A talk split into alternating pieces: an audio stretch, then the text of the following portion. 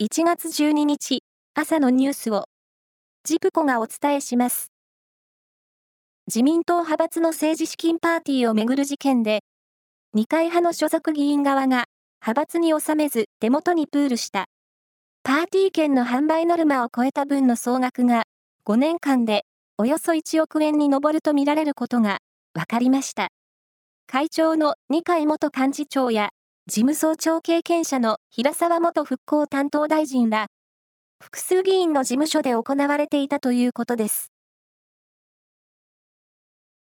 三井不動産は、国内で最も高い木造のビルとなる賃貸オフィスビルの建築工事を東京の日本橋で始めました。完成は再来年の9月を予定していて、地上18階建て、高さは84メートルです。同じ規模の鉄骨造りと比べて、建築費は多少膨らみますが、建築に伴う二酸化炭素の排出量は30%減らせるということです。能登半島地震の被災地を支援するために、名古屋市は昨日から区役所などに義援金の募金箱を設置しました。募金箱は区役所のほか図書館や児童館など市の施設合わせて263カ所です。各区の社会福祉協議会の窓口に義援金を持ち込んでもいいということです。アメリカのエマニュエル駐日大使が、メジャーリーグ、ドジャースの大谷翔平選手と面会したことを、X、旧ツイッターで報告しました。投稿した写真には、大谷選手の愛犬、デコピン用のビザがデザインされたボードを2人で掲げたものもありました。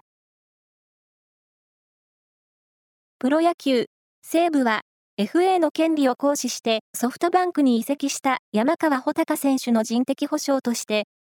6年目の右投げピッチャー、甲斐野博投手を獲得したと発表しました。一部スポーツ新聞などが伝えていた和田剛投手ではありませんでしたね。北海道紋別市の北北東およそ40キロのオホーツク海上で、昨日、今シーズン初めて流氷が観測されました。平年より1週間ほど早いということです。最後は桜のニュースです。今年の桜の開花は、平年より早まるところが多い見通しです。これは、民間の気象会社、ウェザーニューズが今年のソメイヨシノの開花予想を発表したもので、3月16日の福岡市がトップと予想され、名古屋市は3月19日の開花予想となっています。以上です。